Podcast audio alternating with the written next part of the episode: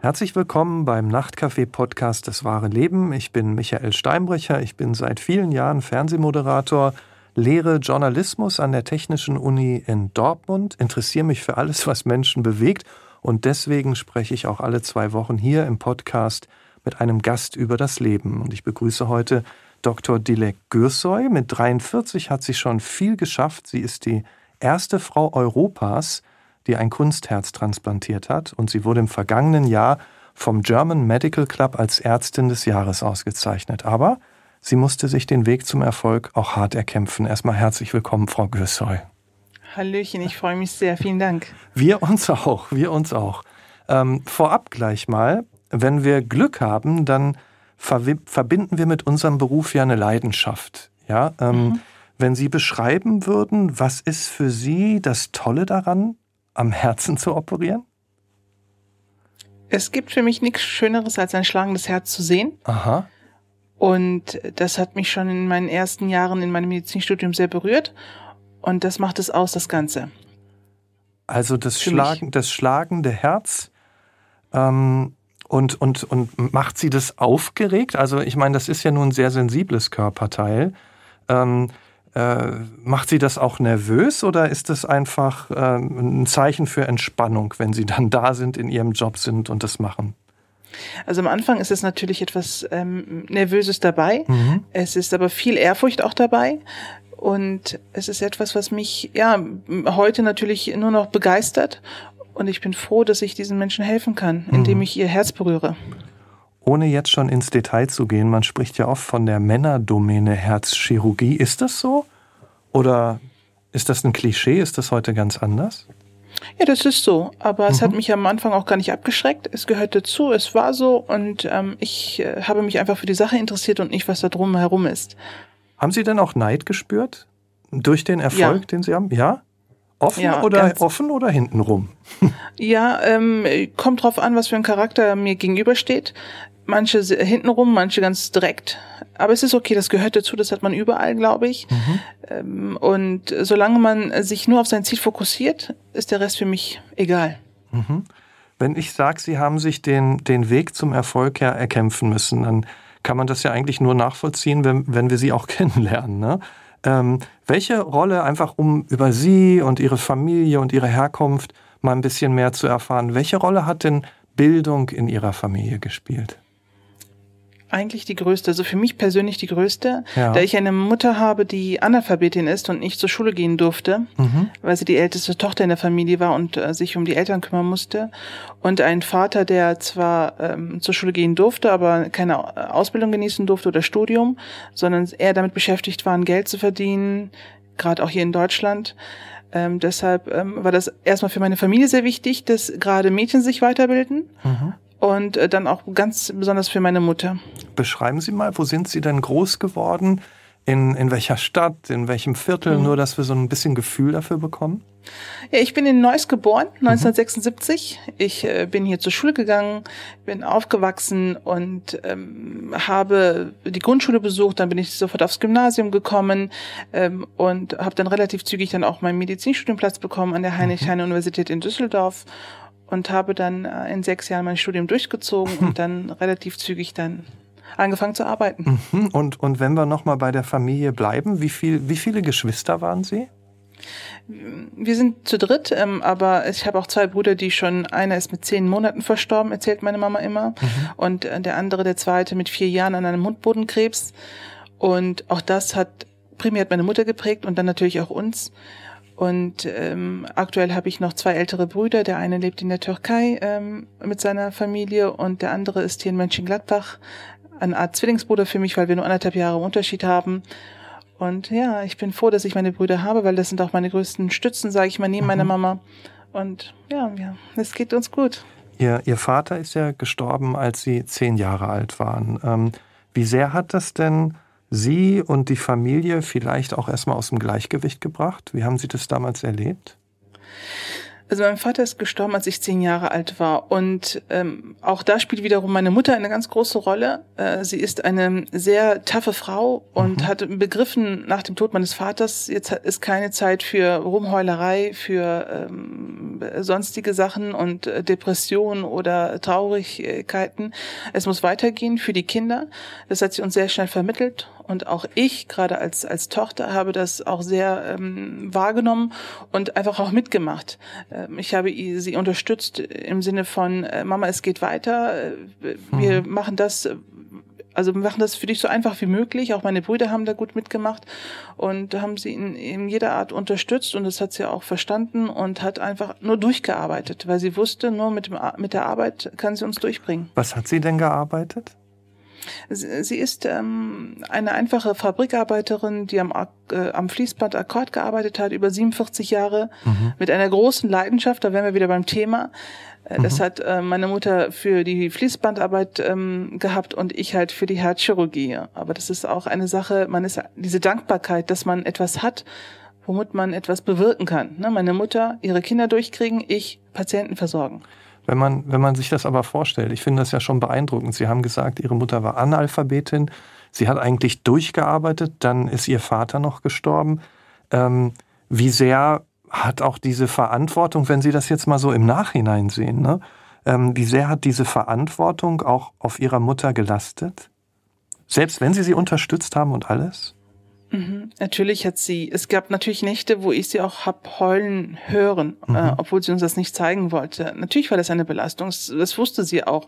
Äh, sie hatte immer einen Ehemann, 18 Jahre lang, und hatte sich um irgendwelche bürokratischen Kram nicht kümmern müssen, hat sich ähm, nicht nur auf ihr eigenes Geld verlassen müssen. Es ist halt nun mal jede Frau weiß das. Es ist etwas ganz anderes, wenn du einen Ehemann hast, äh, der eine Stütze ist und auf mhm. einmal ist er nicht da. Und dann bist du natürlich ähm, eine junge, hübsche Witwe mit 36 und musst auch mit anderen Sachen, Sachen kämpfen, die, mit denen du auch vorher nichts zu tun hattest. Mhm. Äh, auf einmal wird dir gesagt, ähm, du darfst nicht lachen in der Stadt, du musst dir ein Kopftuch aufsetzen oder du musst am besten zurück in die Türkei gehen, äh, zu deiner Familie. Und das sind so Sachen, ähm, die ich erst jetzt auch als eigenständige Frau erst erst so wahrnehme, was das für meine Mutter gewesen sein muss. Und ähm, aber sie ist tough geblieben und hatte natürlich auch die ein oder anderen Ratgeber, ähm, wie zum Beispiel ihren Hausarzt, ähm, der ihr gesagt hat, okay, äh, du musst hier bleiben für deine Kinder in Deutschland, du hast hier einen Job und mach das hier weiter. Und äh, da hat dann ihre eigene Vernunft auch natürlich immer noch mitgespielt und ihr eigener Wille natürlich und ist hier geblieben und hat es durchgezogen. Aber es war natürlich nicht einfach. Also da war der Wille da, da war diese Leidenschaft da. Ähm, trotzdem, wie, wie ging es Ihnen denn dann als Familie? Finanziell musste Ihre Mutter sich da schon, also wenn Sie auch sagen, sie hat durchgearbeitet, schon nach der Decke strecken? Also meine Mutter ähm, hatte, ähm, äh, hat im Schichtbetrieb gearbeitet. Uns ging es relativ gut, muss man sagen. Mhm. Sie hat uns ähm, äh, nichts missen lassen es geht, also wir haben nicht im Luxus gelebt, das soll das nicht heißen. Das war eine Zwei-Zimmer-Wohnung. Ähm, aber wenn wir zum Beispiel auch gerade wir im Teenageralter mal so äh, bestimmte Markenschuhe haben wollten oder Markenhosen, das hat sie sich immer äh, zusammengekratzt, hat an sich gespart, um uns da, für uns das möglich zu machen. Mhm. Und äh, uns hat es an nichts gemangelt. Und es war meiner Mutter auch so wichtig, dass sie äh, den Kindern vermittelt, also uns, äh, dass wir äh, unseren Vater nicht vermissen dürfen. Und das haben wir auch nicht. Und dafür bin ich auch meiner Mutter so unendlich dankbar, aber auch dankbar, dass sie nicht so wieder geheiratet hat und uns einen Stiefvater nach Hause gebracht hat. Da war ich ganz im Speziellen mit beteiligt, muss man sagen, weil ich habe zu meiner Mama gesagt, als mein Vater starb, ich hoffe, du wirst nicht nochmal heiraten. Mhm. Ähm, nicht um mir etwas nicht zu gönnen, ja. sondern einfach, ähm, weil um uns herum auch äh, Familien waren, die Stiefväter dann hatten oder man den Gedanken hatte, eine Frau in dem Alter kann es alleine nicht schaffen.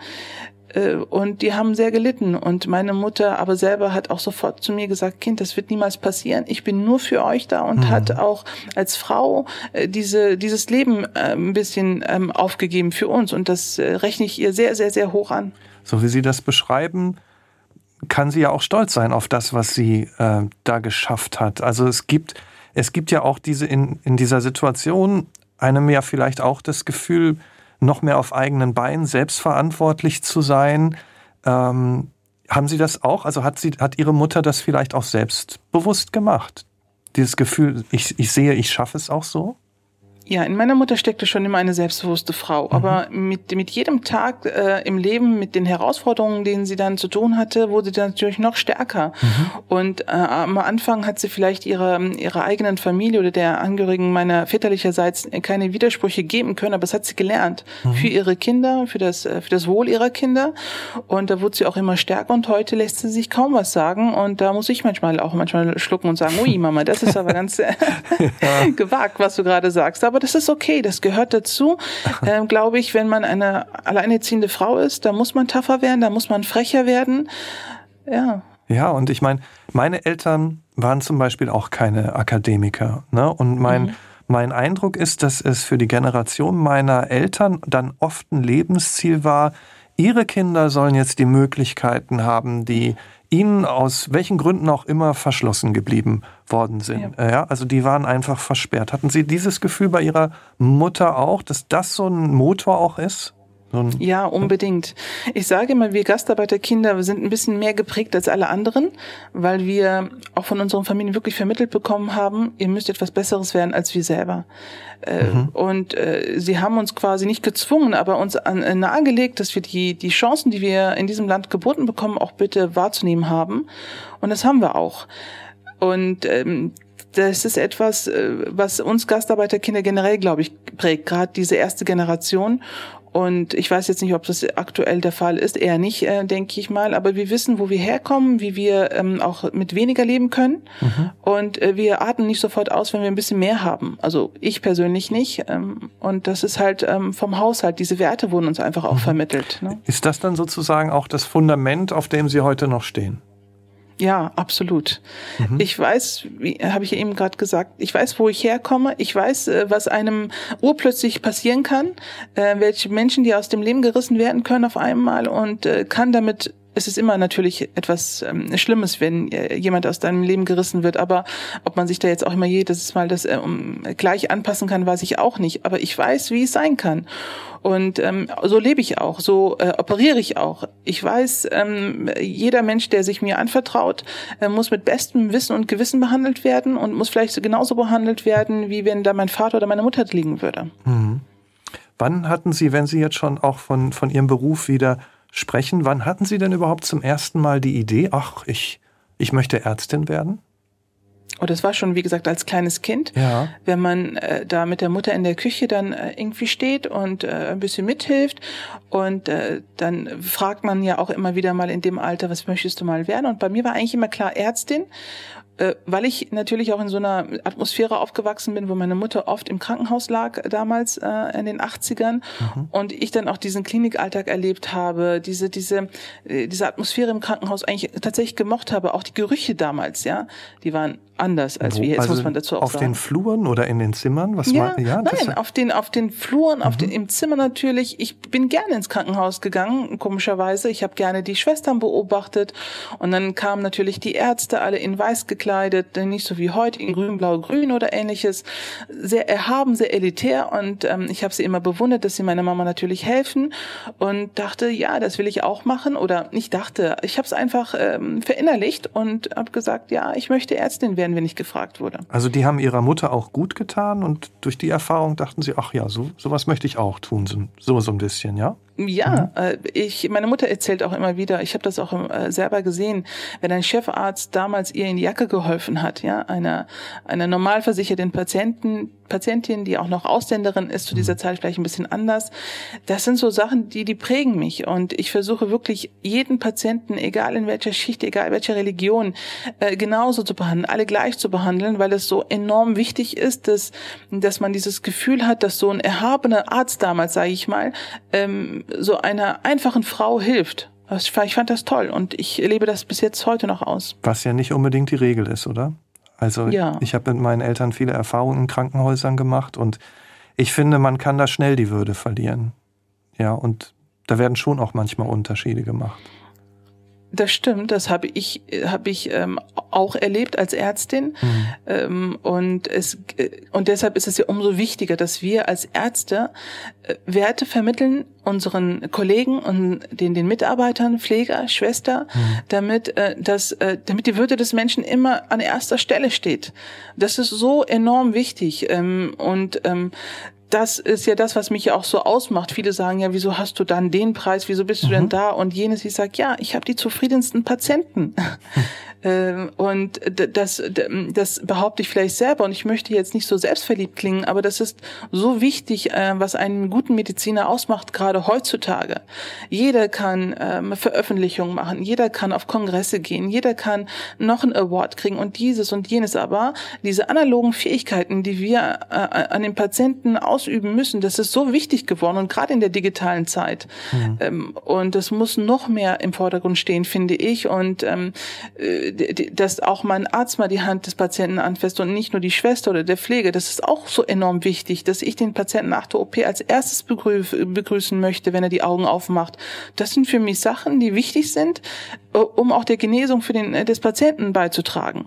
Und das ist wichtig. Also ich finde übrigens überhaupt nicht, dass Sie selbstverliebt klingen, sondern ich finde das auch gut. Ich meine, äh, wir versuchen ja zu ergründen, wo kommen Ihre Werte her und, und wie leben Sie die dann auch im Beruf und im Leben? Und ich glaube, man, ich, hab, ich verstehe das immer mehr, ja, was Sie da antreibt und, und, und warum Sie so sind, wie Sie sind. Aber gerade um da noch mehr drüber zu erfahren, ähm, waren Sie denn, Medizinstudium ist ja auch gar nicht so leicht zu erreichen. Waren Sie denn in der Schule schon immer die mit den guten Noten, wo das dann alles so glatt lief? Nein, äh, ich war eine äh, durchschnittliche Schülerin. Es hing aber auch sehr viel bei mir damit ähm, ähm, äh, zusammen, wie mein Lehrer war. Wirklich. Mhm. Also ich war so eine, wenn der Lehrer mir vermitteln konnte, okay, Mathematik ist eine gute Sache, habe ich mitgemacht. Oder auch ähm, die anderen Fächer. Und das war sehr davon abhängig. Es gab Phasen, wo ich mal sehr gut war. Es gab aber auch Phasen, wo ich sehr, sehr schlecht war. Ähm, und immer davon auch abhängig war, wer äh, mir gerade was lehrt und wie er es mhm. rüberbringt. Und ähm, das ist ja heute, wie gesagt, ein bisschen ähm, anders geworden. Ich hatte sehr viele ältere Lehrer oder Lehrerinnen. Ähm, ich, diese waren nicht alle schlecht in Gottes Namen. Ne? Ich war vielleicht auch manchmal zu faul. Da muss man ja auch mal ehrlich sein. Ähm, aber das sind, äh, ich sag immer, egal was für einen Notendurchschnitt du hast, wenn du äh, ein Ziel hast, wie Ärztin werden und oder oder was weiß ich oder in, äh, Mechaniker oder es funktioniert alles im Leben, weil du kriegst ja mehrere Chancen mhm. und gerade in Deutschland, ne, es ist jetzt nicht getan mit äh, mit dem Abitur und dann bei uns gab es Medizinertest oder dann kannst du halt warten oder überbrücken oder ähnliches. Es ist alles möglich und es ist gut zu wissen. Also das Ziel hatten Sie aber damals schon auch in der Schule im Blick. Ja, also das war, ja. schon, das war schon präsent. Mhm. Ja, ich habe dummerweise, Entschuldigung. Nee, nee, nee. Ich habe dummerweise natürlich auch gedacht, fürs Medizinstudium brauchst du Latein bis zum bitteren Ende und hat es dann im Leistungskurs, ja. Kein Mensch interessiert sich für Salust am Ende des Tages. Aber und, Sie haben es äh, durchgezogen. ja, leider. habe ich. Mhm. Hatten Sie denn hatten Sie denn das Gefühl, dass Ihnen, wenn Sie das auch so gesagt haben, dass Ihnen das alle auch zugetraut haben? Weil das ist ja auch noch so ein Punkt. Gute Lehrer, schlechte Lehrer, aber auch so dieses Gefühl von Vertrauen in, in die Leistung äh, der Schülerinnen und Schüler, das, das ist ja auch was Entscheidendes. Mhm. Ja. Also ich habe mich in der Schule nicht so gegeben, wie ich jetzt aktuell mich geben würde. Mhm.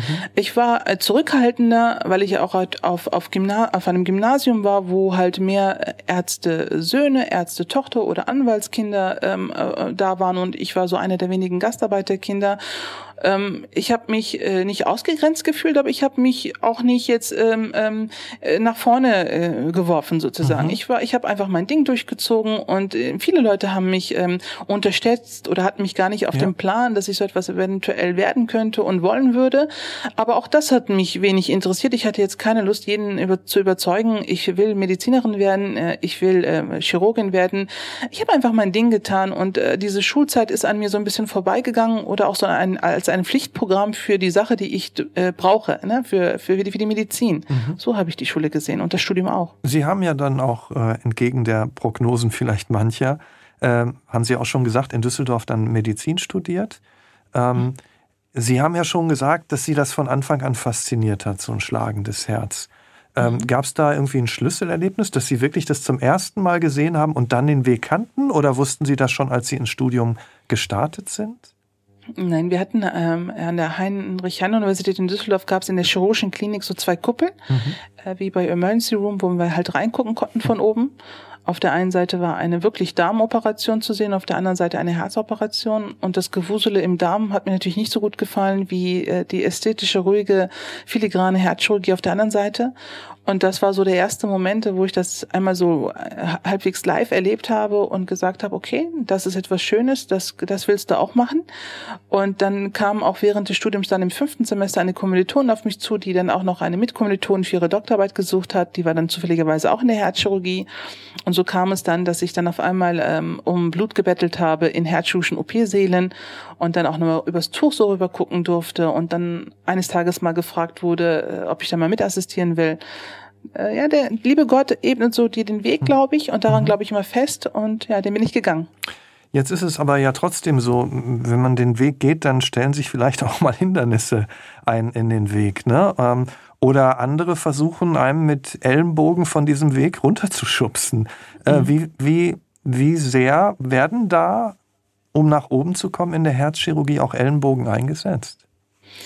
Ja, während der Studienzeit habe ich das vielleicht nicht so sehr gemerkt, mhm. ähm, weil gut, da waren sie halt eine gute Assistenz, die stand da, sie waren um, äh, günstig, um nicht zu sagen umsonst und haben, äh, wie gesagt, fleißig mitgearbeitet. Aber während der Assistenzarztzeit ähm, habe ich dann tatsächlich gemerkt, dass alle äh, ja, alle in den OP wollten primär, weil man muss, glaube ich, verstehen, dass wir Assistenzärzte immer rotieren müssen auf Intensivstationen und bei uns im Zentrum vielleicht auch auf die Herztransplantationsstation und da hattest du halt mit OPs weniger zu tun und da war so eine Rangelei, ne? wer mhm. geht jetzt auf Intensiv, wer geht auf die Transplantationsstation, wer geht in den OP und ich habe nach einer gewissen Zeit äh, der sechsmonatigen äh, Intensivzeit dann gesagt, okay, jetzt muss ich in den OP und habe aber auch ganz frech danach verlangt, äh, dass ich jetzt bitte schon in den OP ähm, äh, zu gehen habe. Mhm. Und da erst habe ich gemerkt, okay, die Jungs vornehmlich Jungs stehen dann die da Jungs, mit breiten aha. Schultern und geben dir keinen Platz, dass du mit am Tisch äh, bequem mitstehen kannst. Aha, also und die männlichen hab, Egos, die sich da ausgebreitet haben, ja, kann man schon so sagen. Ja, mhm.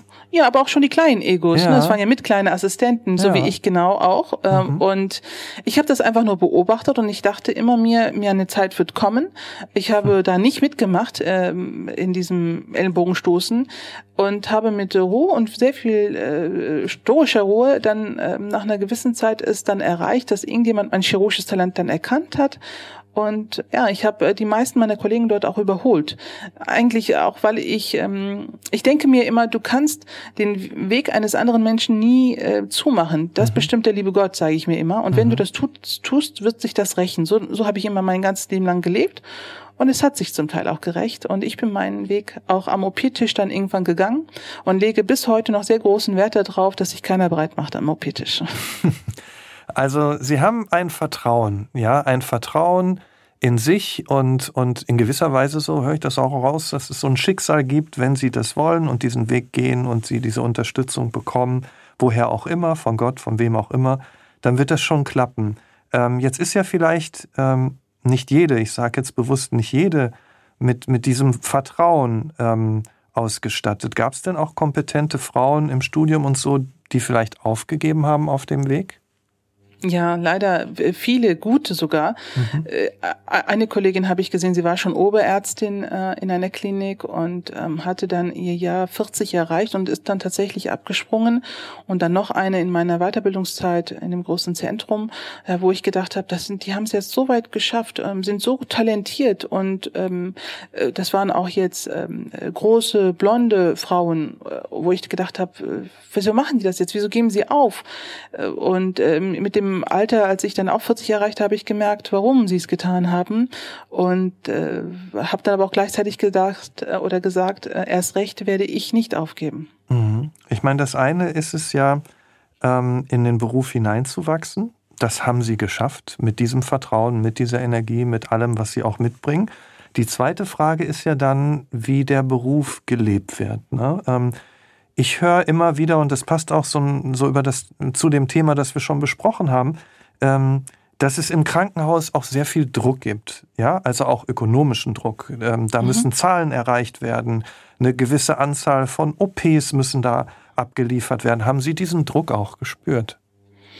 Also ich bin, habe es ja bis zur bereichsleitenden Oberärztin in der Klinik geschafft und ja, der Druck wird einem vermittelt, aber ich habe noch nie in meinem Leben irgendeine Operation durchgeführt, nur weil jetzt äh, die Zahl äh, erreicht werden muss.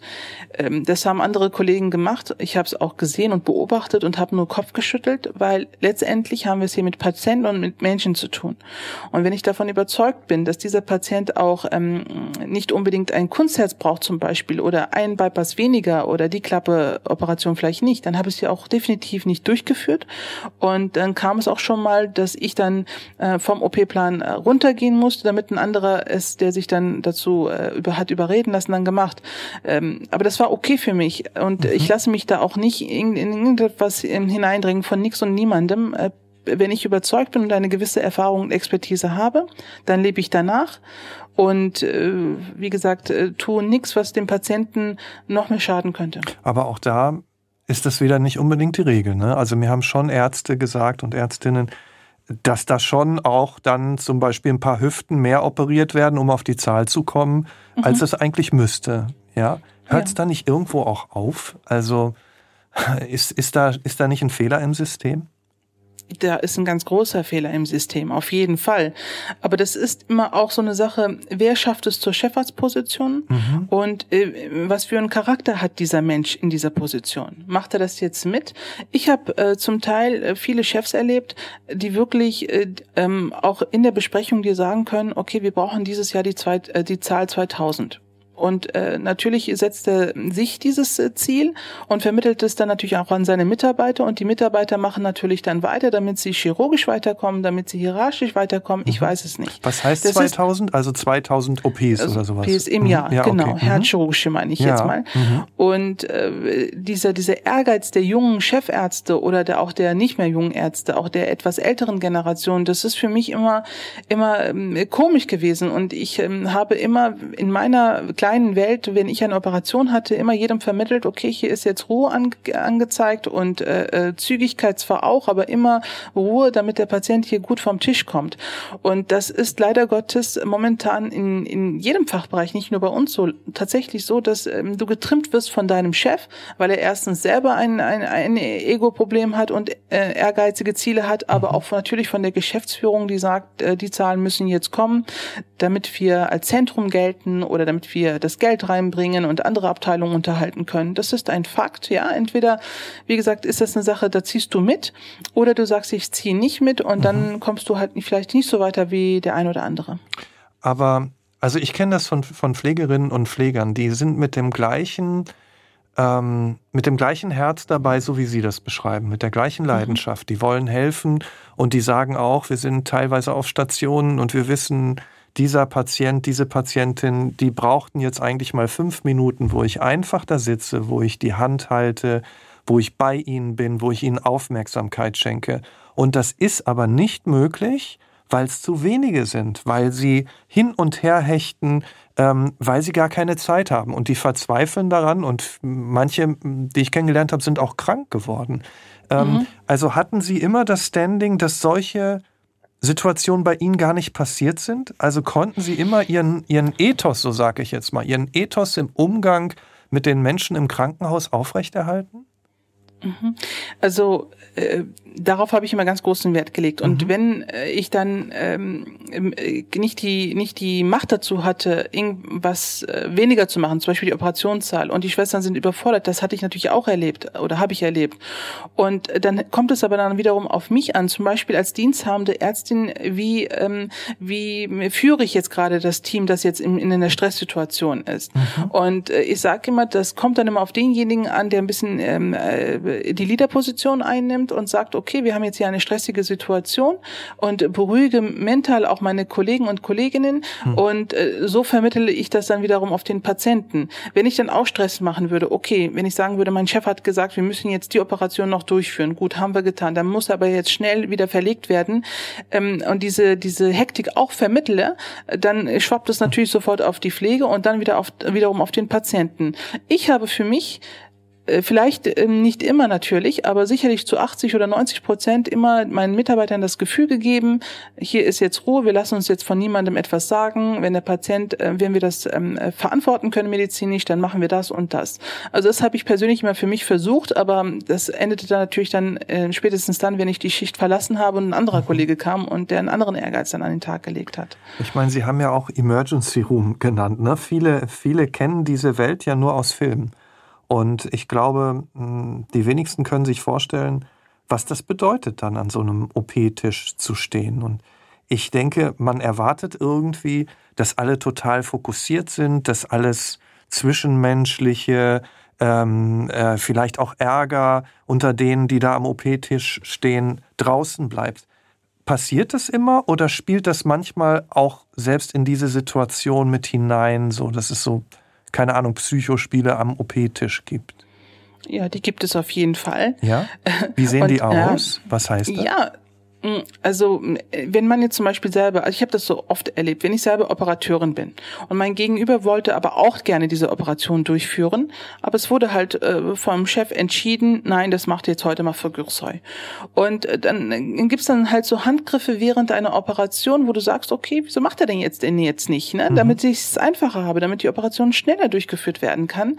Und dann spielt auch sehr viel Trotz natürlich auch eine Rolle dann, mm, oder wenn du dann halt nicht Operateur bist, aber dein dein, dein, dein, Gegenüber, vielleicht der Operateur, also ich jetzt als Assistenz des äh, jeweiligen Chirurgen dann, ähm, der dann äh, dich vielleicht nicht äh, mag oder lieber einen anderen hätte, äh, der dann deine Laune insofern mh, mm, schlechter macht, dass er sagt, wieso hältst du das denn nicht so und nicht so ähm, und äh, wirkt dann genervt und das schwappt dann wiederum auf die instrumentierende Schwester oder Pfleger. Es sind so Situationen, wo ich mir als junge Assistenzärztin gedacht habe, wieso macht er das jetzt gerade alles? Ne? Schreibt man sich da auch und, mal an? So? Also ja, das kam ja. natürlich auch vor, aber äh, ich, also mich hat auch keiner sich getraut, mich anzuschreien, mhm. weil ich ähm, entweder, wenn es die Situation zugelassen hat, ähm, entweder mal abgetreten bin vom OP-Tisch oder dafür gesorgt habe, dass erst ein anderer kommt, ähm, der sich das anhören möchte und dann erst abgetreten. Ähm, aber ich selber, die ja nun wirklich auch so die ein oder andere schwierige Operation schon durchgeführt hat, ähm, äh, habe weiß selber, dass wenn ich ausflippe, flippen jetzt alle am OP-Tisch aus. Aber es gibt aber auch keinen Grund zum Ausflippen. Es gibt natürlich stressige Situationen, wo, wo es mal anfängt zu bluten. Aber da, da muss man halt äh, ruhig bleiben. Das wird ja auch einem beigebracht. Wir haben ja zig Jahre lang der Assistenzzeit, wo mhm. wir zig Operationen mit uns angucken. Und ähm, ich habe jetzt für mich mit äh, mittlerweile 43 gemerkt, äh, es muss hier keiner angeschreit werden. Du hast hier die Erfahrung, du hast hier die Expertise, sondern bleib bitte weg vom Tisch. Und jetzt äh, in dem Alter äh, dränge ich natürlich auch manchmal zurück und denke mir, okay, das musste damals tatsächlich nicht sein von dem Kollegen. Das ist alles so ein bisschen auch wirklich Charaktersache und äh, ja, äh, Wertesache schon wieder. Ne? Mhm. Warum äh, viele schreien ja einfach, um geschrien zu haben, um dann zu sagen, nur ein guter Chirurg schreit, ähm, die schlechten schreien nicht. Mhm. Äh, alles so ein Blödsinn, ne? dass man mit der Zeit natürlich erlebt hat, aber Gott sei Dank ähm, ähm habe ich jetzt selber die Fähigkeiten und die Expertise zu sagen, so geht's auch und das versuche ich unbedingt, unbedingt zu vermitteln der nächsten Generation. Generation. Die Expertise haben Sie ja auf jeden Fall. Sie, ich habe schon gesagt, sind ja die erste Frau Europas, die ein Kunstherz transplantiert hat. Sie wurden als Ärztin des Jahres ausgezeichnet. Ist es dann auch ähm, eine schöne Anerkennung? Also ja, ja, ne? Ja, sehr sogar. Also ich, ehrlich gesagt, ich kannte den German Medical Club und dann Award auch gar nicht. und als ich dann gehört habe, ich bin nominiert und dann bin ich dann auch noch gewählt worden, habe ich mich natürlich sehr geehrt gefühlt. Ähm, ich war gerührt äh, von, äh, von der Sache, weil es dann auch etwas Medizinisches ist, ne? dass deine Arbeiten, die du vornehmlich auch in der Kunstherzforschung äh, gerade betreibst, ähm, gewürdigt werden. Ähm, es war, es war schön. Ich bin auch glücklich darüber und bin habe viel erlebt in diesem einen Jahr, seitdem ich jetzt äh, Medizinerin des Jahres geworden bin und ähm, kann, äh, ich sag nur, es hat mal, mal den richtigen getroffen. Mhm. es hat einen guten Menschen getroffen, der hoffentlich auch die richtigen ähm, Eigenschaften und Werte weitervermitteln kann. Mhm. Also als ich beim Fernsehen dann gearbeitet habe, ich habe ja gesagt, meine Eltern ähm, kommen auch nicht so aus dem akademischen Bereich da haben meine Eltern, speziell mein Vater, hat dann immer die Zeitungen ausgeschnitten und hat dann so Alben daraus gemacht. Die haben so auf aber nach außen und nach innen auf so eine schöne, bescheidene Art, den Weg sind die so mitgegangen. Aber ich habe schon gemerkt, dass es sie auch stolz macht. Äh, das war doch bei ihrer Mutter bestimmt und ist bei ihr doch bestimmt genauso, oder? Ja, natürlich. Also meine Mutter sagt immer, dass sie sich das nie im Traume äh, vorgestellt äh, hätte, dass ich mal einmal da bin, wo ich jetzt gerade bin. Meine Tochter. Ähm, mhm. Ja, genau, aber auch so Art bescheiden. Sie mhm. traut sich gar nicht zu sagen, äh, zu jedem rauszugehen und zu sagen, hier, sie, ne?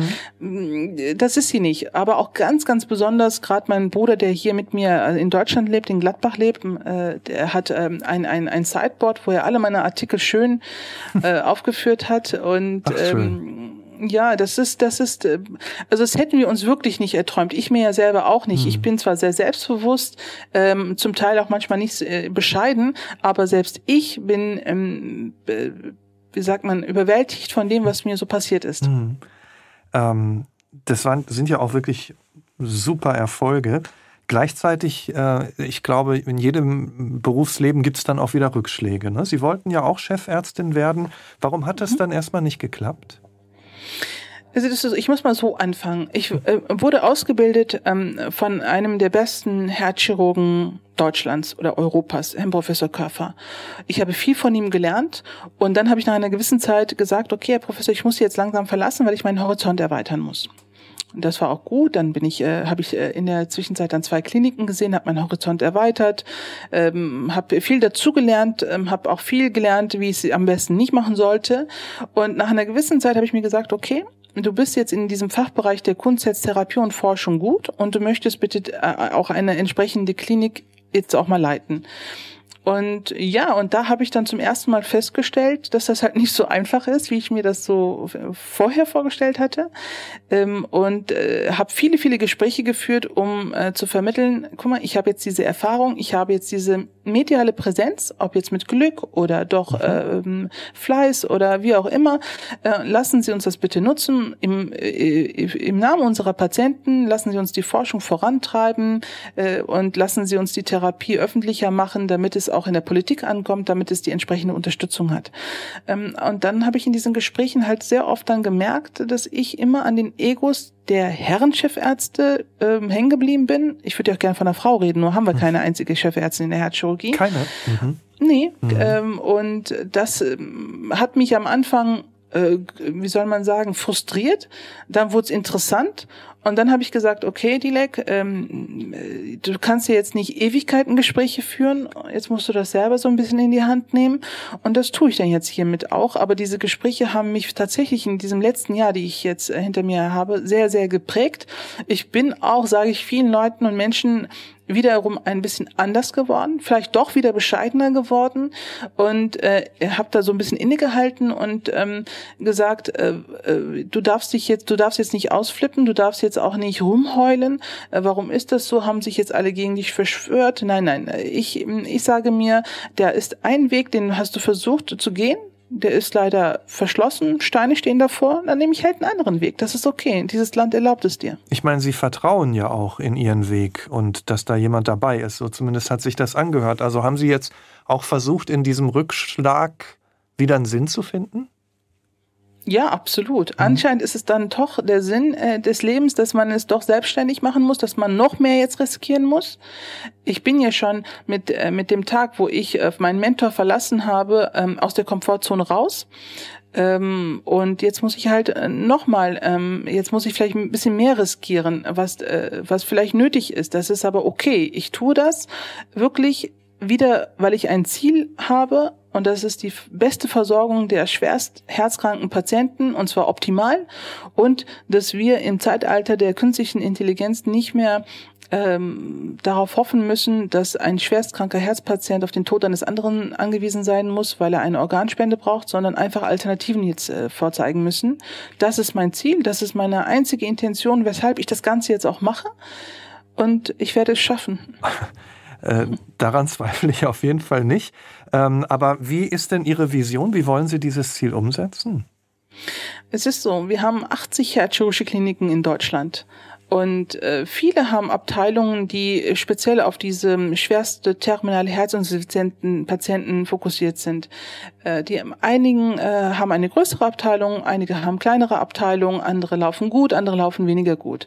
Dann möchte ich halt diesen Patienten, ähm, diesen schwerstkranken Herzpatienten, eine Klinik bieten, wo die äh, besten Ärzte, Pfleger, Reinigungskräfte, Köche vorhanden sind, die sich nur noch auf sie fokussieren. Mhm. Ähm, in Deutschland gibt es Darmkrebszentren, Prostatakrebszentren, Brustkrebszentren, aber es gibt kein einziges Herzzentrum für schwerstkranke Herzpatienten. Und ähm, ich möchte natürlich das verbinden mit einer Forschungseinheit, wo die Patienten sofort, hier wird äh, unten in der ersten Etage wird geforscht und oben wird das dann sofort angewandt, so ungefähr. Mhm. Und ähm, das möchte ich diesem Patienten in einem eigens dafür eingerichteten Zentrum dann halt auch bieten. Das kann ich nicht alleine. Dafür brauche ich ein ganzes Team, ein ganzes Team, das mit voller Leidenschaft, so wie ich das mitmacht und auch, aber auch diese Expertise mitbringt. Ich habe vielleicht am Anfang zu groß gedacht. Ich habe an, an einen großen Herzzentrum gedacht. Ich habe an große äh, Intensivstationen gedacht. Und jetzt sind diese Gedanken bescheidener geworden. Ich fange jetzt ganz klein an in einer Art kleinen Praxisklinik, wo ich ähm, eine Operation Operationssaal habe und vielleicht nur zwei Intensivbetten und dann muss das dann relativ zügig dann größer werden. Mhm. Und jetzt gehe ich das auch an. Ähm, ich habe, ich wollte eigentlich im November anfangen, jetzt hat sich das aber leider ein bisschen verschoben auf mhm. Dezember. Mm, es wird dann in Düsseldorf sein und ja, ich lege einfach jetzt mal los, äh, weil ich weiß, dass ich dann sehr viele Nachahmer haben werde oder Mitläufer dann hoffentlich, ähm, die dann mit mir diesen Weg mitgehen. Also man spürt ja schon die Leidenschaft wieder und äh, jede Pionierphase ist ja auch ähm, irgendwie was ganz Besonderes. Und das ist ja jetzt wieder eine Pionierphase, so wie Sie das beschreiben. Aber so, ich habe die Erfahrung gemacht, ähm, die kosten natürlich auch Kraft. Wie, wie sieht's denn sonst in Ihrem Leben aus? Wir haben so viel auch über Ihre Leidenschaft und den Beruf, auch über Ihre Familie geredet, aber haben Sie Zeit für Beziehungen? Haben Sie sonst Zeit fürs Leben? Mhm. Ich erfülle natürlich dummerweise das Klischee, dass ich nicht verheiratet bin und keine Kinder habe. Ah ja, die Herzchogen, die keine Zeit hatte. Mhm. Aber in Gottes Namen natürlich, ich liebe Männer. Mhm. Und wenn der Richtige wirklich in irgendeiner Zeit irgendwann mal kommt, da bin ich auch bereit, dann zu heiraten und dann mit diesem Menschen auch noch Kinder zu bekommen. Also natürlich hat man äh, Zeit für, äh, für Beziehungen, für äh, Dates oder äh, hast du nicht gesehen. Also die, das Leben einer Herzchirurgin besteht nicht nur aus, aus einem Klinikalltag. Das ist ja auch immer so ein Irrgedanke, der immer sofort als Klischee sofort sich mhm. festgesetzt hat. Und äh, dummerweise, ich wäre natürlich schön, wenn ich jetzt Familie und zwei Kinder hätte, dann wäre das vielleicht ein bisschen einfacher für mich alles. Aber ich habe jetzt auch keine Lust wiederum den Leuten zu erklären, warum das denn jetzt nicht so der Fall ist. Es war einfach der Richtige noch nicht dabei. Äh, ich will auch jetzt nicht. Genau. So ist es. Ja, so kein Stress. Mhm. Ja, überhaupt. Also ich ich überhaupt ja. nicht. Ne? Ich bin mhm. jetzt 43, ich weiß auch um meine Fruchtbarkeit. Äh, Kinder möchte ich unbedingt noch haben, mhm. aber es gibt auch da noch so viele Möglichkeiten heutzutage. Mhm. Mein Bruder hat gesagt, Tilek mit 40, wenn du den richtigen bis dahin nicht gefunden hast, dann wird künstlich befruchtet. Jetzt bin ich drei Jahre drüber, aber gut, ich gebe die Hoffnung noch nicht auf. Aber wissen Sie, auch da sage ich mir immer, der liebe Gott hat dir schon bestimmt äh, einen, einen Weg auch dahin gebahnt. Ähm, vielleicht ist es besser für mich, wenn ich keine Kinder kriege. Vielleicht, wenn ich eins kriege, wird's krank und es wird vielleicht für mich schwieriger. Es steckt in jedem, in allem ein Sinn drin. Mhm. Ähm, und äh, keine Sorge, ich habe eine gute Zeit auch außerhalb der Herzchirurgie an alle, die es wissen wollen. Ähm, ich will es aber auch jetzt nicht. Ich glaube ja auch so ein bisschen, ich weiß nicht, ob Sie das so kennen. Wir Türken oder äh, hier die Türkischstämmigen haben ja so dieses blaue Auge und haben vor bösen Augen immer so ein bisschen Angst und so. Daran glaube ich auch sehr stark, muss ich sagen. Mhm. Und will auch mein Privatleben nicht so sehr heraus her äh, erzählen, mhm. weil auch ähm, ich weiß, wie das mal so an OP-Tisch immer abgehen kann. Äh, die Frau von dem, der Mann von dem, hast du den gesehen, hast, hast du die gesehen? Habe ich auch gemacht, muss ich zugeben, ja. ähm, und deshalb weiß ich, wie das so manchmal ausarten kann, gerade am OP-Tisch und dann vielleicht auch außerhalb des OP-Tischs. Also gehört mein Privatleben eigentlich zu mir und in meine eigenen vier Wände. Und wenn ich Lust habe, ein Bild zu posten äh, mit demjenigen, dann mache ich das auch. Mhm. Nur halt will ich äh, sicher sein. Ne? Und das bin ich noch nicht gewesen. ähm, ist es, wie geht's denn Ihrer Mutter? Wir haben so viel über sie geredet. Ähm, äh, sie haben gesagt, sie hat 47 Jahre gearbeitet. Hat sie jetzt ähm, mit, der, mit dem Job aufgehört? Oder ist. ja, sie, sie ist jetzt seit anderthalb Jahre Rentnerin mhm. und meine Mama ist aufgeblüht natürlich das ist Wahnsinn zu beobachten. Toi, toi, toi, sage ich dann nur. Ähm, äh, also sie läuft ja so wie ein junges Mädelchen hier durch die Gegend, hüpft wieder durch die Stadt. Schon gestern auch springt sie da durch die Gegend. Ich sag, Mama, bleib doch äh, locker. Und aber auch sie, ähm, ich habe ja dieses Urvertrauen in unsere eigene Persönlichkeit oder auch an Gott durch sie. Und mhm. diese Frau hat so viel durchgemacht. Und ähm, wenn sie da immer noch äh, darüber lachen kann oder jetzt wieder lachen kann, ähm, umso mehr mhm. freue ich mich natürlich natürlich, dass es jetzt hier so gut geht. Dazu versuche ich auch natürlich auch beizutragen, auch finanziell. Sie braucht mich finanziell eigentlich nicht, aber es war für mich eine Pflicht, ihr eine Wohnung zu kaufen, mhm. äh, dass sie, äh, dass sie überhaupt keinerlei Ausgaben hat, für sich nichts kümmern muss, mit Rechnungen hier, Rechnungen da. Das habe ich ihr schon seit zehn Jahren abgenommen Toll. und ähm, das ähm, äh, macht mich so glücklich und befriedigt mhm. mich so enorm, weil ich ja auch damals gesagt habe, Mama, bitte nicht heiraten. Ne? Mhm. Ich habe versucht, ihr alles zu geben, was ihr ein Mann hätte vielleicht geben können, bis äh, auf die ein oder andere Sache. Aber ich habe sie versucht, wirklich mit äh, äh, an den Geburtstagen mit äh, Schmuckstücken äh, zu beschenken. Oder wie gesagt, äh, das ist halt sehr enorm wichtig. Das, es hat vielleicht auch mit meiner Erziehung zu tun, dass die Mama natürlich immer gut versorgt sein muss. Das habe ich geschafft. Ähm, nicht nur das, dass sie auch finanziell abgesichert ist, sondern auch, dass sie auch eine, glaube ich, eine gute Tochter hingekriegt hat. Äh, und oh. ähm, und je glücklicher sie ist, umso glücklicher bin ich dann auch. Ach, wie schön. Und, und wie nah sind Sie sich? Also wie oft sehen Sie sich? Äh ähm, Herr Steinbrecher, ja. momentan bin ich bei meiner Mama äh, zu Hause. ich bin zu, ich, da ich ja die letzte Stelle jetzt aufgegeben habe, bin ich jetzt seit einem Jahr bei ihr und ich störe schon. Ja? Verstehe. Das kind, ja. Ihr sagt schon, Kind, wann willst du denn wieder mal? Ne? Ich sag, ja Mama, kommt schon. also ich merke, also ich habe ich sag auch da sage ich, meine Mutter ist jetzt seit anderthalb Jahren Rentnerin und mhm. ich hatte vielleicht das Glück, diese Phase äh, mitzube sie mitzubegleiten, dass sie nicht in so ein Loch gefallen ist mhm. auch, ja, mhm. dass sie diese ganzen, ich nehme sie auf viele Veranstaltungen mit, wenn wenn ich das Gefühl habe, sie sie wird sich da wohlfühlen, ähm, auch diese ganze mediale Präsenz ist jetzt auch äh, ist in diese Zeit gefallen, was sie auch enorm Spaß macht, mhm. ähm, aber ähm, jetzt ist wirklich auch heute haben wir schon wieder darüber gesprochen, ähm, ich störe, Herr Steinbrecher. Also ich muss jetzt so langsam das auch wieder, hart. wieder das gehen. Ist natürlich hart. Das ist schon hart. Ähm, ja, es ist okay. ähm, wir haben ja jetzt über Familie geredet, äh, über den Sinn, über die Leidenschaft für den Beruf. Wenn Sie das so für sich auch über den, den Glauben an Gott, ähm, wenn Sie es für sich nochmal so sagen würden, was ist Ihnen insgesamt im Leben wichtig? Dass die Familie gesund ist. Ähm, denn äh, nur wenn nur wenn wir eine äh, harmonische und gesunde Familie um uns herum ist, dann können wir, glaube ich, alles schaffen und alles andere ist uninteressant. Sie können Geld äh, gewinnen, sie können Geld verlieren, äh, sie können ähm, Macht gewinnen, Macht verlieren. Das ist alles so unwichtig. Ne? Wenn Sie hm. zwei gesunde Hände haben, einen gesunden Kopf haben, einen gesunden Körper haben, dann ist alles möglich. Und das hat auch uns Mama halt irgendwie auch beigebracht. Ne? Hm äh, wir werden hier nicht verhungern. Äh, wir müssen nicht immer äh, im Luxus leben. Wir müssen immer nicht die besten Positionen innehaben. Wir müssen natürlich auf unsere Ziele hinarbeiten. Ähm, aber wenn wir gesund und glücklich sind innerhalb der Familie äh, oder mit, uns auch selber im Reinen sind, dann tun sie anderen gut und sich selber dann sowieso. Dann sage ich vielen Dank und wünsche Ihnen äh, und auch Ihrer Familie natürlich vor allem Gesundheit, Frau Gösoy. Und äh, Grüße unbekannterweise auch an Ihre Mutter. Ne? Wenn, mach sie, ich, wenn sie in der Nähe da ist, also ganz herzliche Grüße. Sie sitzt neben mir. Ach, ach wie schön. dann, dann Grüße. Ja, ganz herzlich. Okay. Vielen ähm, Dank. Gerne. Und äh, danke auch an Sie fürs Zuhören. Abonnieren Sie uns gerne. Empfehlen Sie den Nachtcafé-Podcast Das wahre Leben gerne weiter. Und wenn Sie Lust haben, kommentieren Sie die Gespräche auf der Nachtcafé Facebook-Seite. Ich bin Michael Steinbrecher. Bis in zwei Wochen. Wir hören uns. Und nochmal danke, Frau Gürsoy. Danke auch vielmals.